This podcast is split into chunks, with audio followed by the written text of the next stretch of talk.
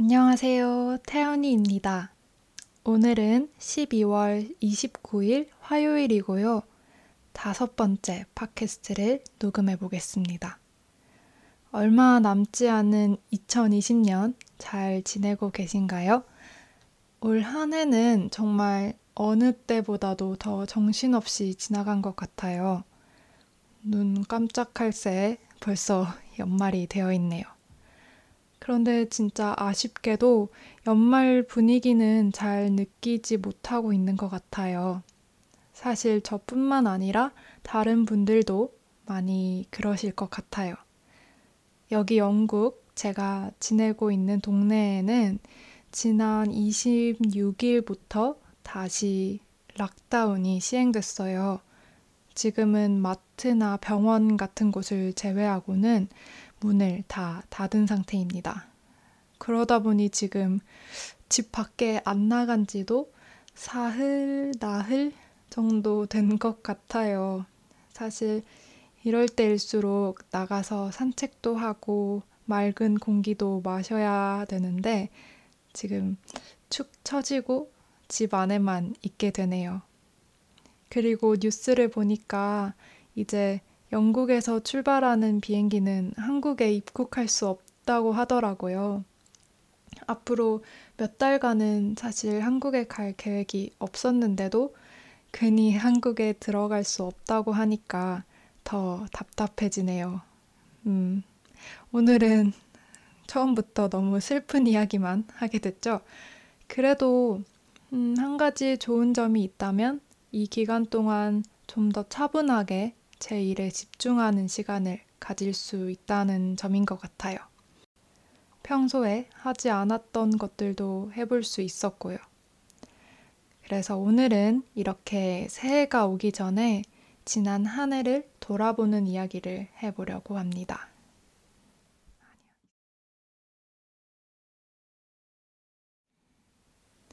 2020년 올해 저에게 있었던 가장 큰 변화는 대학원 공부를 시작했다는 점이에요.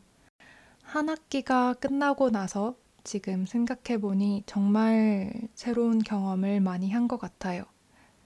지난 학기에 저는 언어, 사회, 문화에 대해 다 다루는 강의를 들었는데요.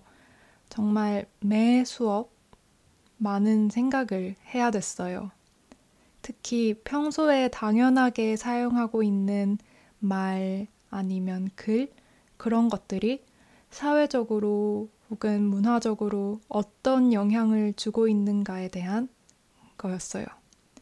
사실 당연하게 받아들이는 것들, 그런 것들에 대해 당연하지 않게 생각할 때 정말 자극이 많이 되더라고요. 또 수업 시간에 정말 활발하게 토론, 뭐 토의를 진행하는 것도 좋았는데요. 사실 처음에는 선뜻 발표를 하는 게 너무 힘들었어요. 학생 수도 정말 많고 또 온라인 강의고 줌으로 녹화를 하고 있다 보니까 이렇게 나서서 말하는 게 부끄럽기도 하고 좀 긴장되더라고요. 저 같은 학생들이 많았는지 사실 보통 특정한 몇 명 학생들만 주로 이야기를 했어요. 그러다가 시간이 좀 흐르고 정말 큰 용기를 내서 발표를 해봤는데 기분이 생각보다 너무 좋은 거예요. 약간은 이 수업에 저도 좀 기여를 한 느낌? 그런 느낌이 들었어요. 그래서 다음 학기부터는 좀 더 적극적으로 발표를 해보려고 합니다.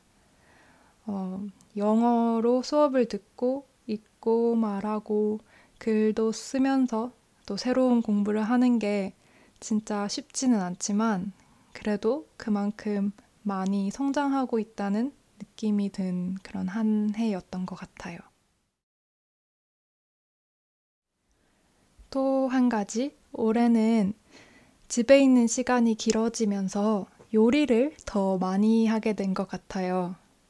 사실 제가 원래 먹는 거에 그렇게 큰 관심이 없었고, 특히 요리하는 거에는 더 관심이 없었거든요. 그래서 예전부터 알던 친구들은 제가 요리한다는 사실을 못 믿는 경우도 많아요. 사실 대학생 때는 특히 귀찮을 땐 뭐 그냥 끼니를 거를 때도 많았고 두유같이 간편한 음료만 먹는 경우도 많았거든요. 그냥 귀찮은 게 컸던 것 같아요. 그런데 올해 들어서 집에 있는 시간이 많아지다 보니까 좀 자연스럽게 요리에 관심이 생기기 시작했어요. 음, 처음에는 그냥 익숙한 한식으로 시작했는데요. 주로 뭐 된장찌개, 김치찌개, 뭐 불고기 같은 걸 만들어 본 것 같아요. 그러다가 점점 다양한 것도 시도해 보게 됐죠. 최근에 처음 만들어 본 거는 기네스 파이인데요. 기네스 맥주, 흑맥주가 들어가는 소고기 파이였어요.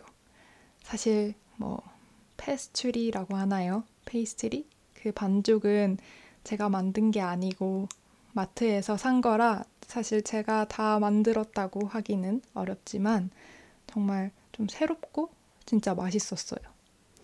어, 그리고 최근에는 블랙 프라이데이 세일을 이용해서 Instant Pot도 새로 구매했는데 아주 유용하게 쓰고 있답니다. 물론 정말 귀찮을 땐 그냥 라면을 끓여 먹거나 정말 간단한 걸 먹지만 가끔 이렇게 맛있는 요리를 해 먹는 거에 좀 재미를 들이게 된 게 저한테는 큰 변화인 것 같아요. 음, 마지막으로 올해 제가 새롭게 해본 건 바로 이 팟캐스트죠.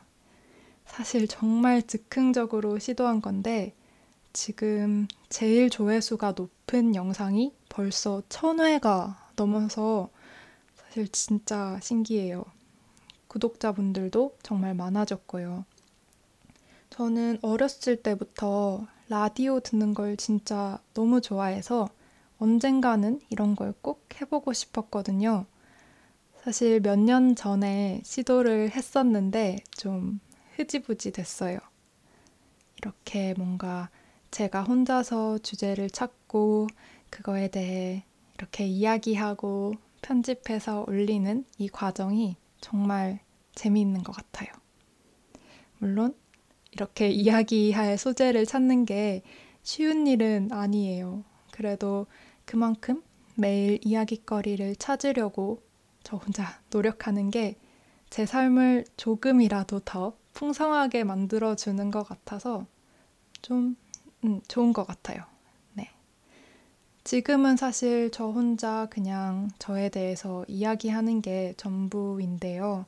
앞으로는 좀 더 재미있고 유용한 주제 혹은 더 좋은 포맷을 찾아보려고 해요. 네, 이렇게 아직 너무 부족한 제 채널인데 이 채널을 찾아주신 분들께 감사드린다고 말씀드리고 싶어요.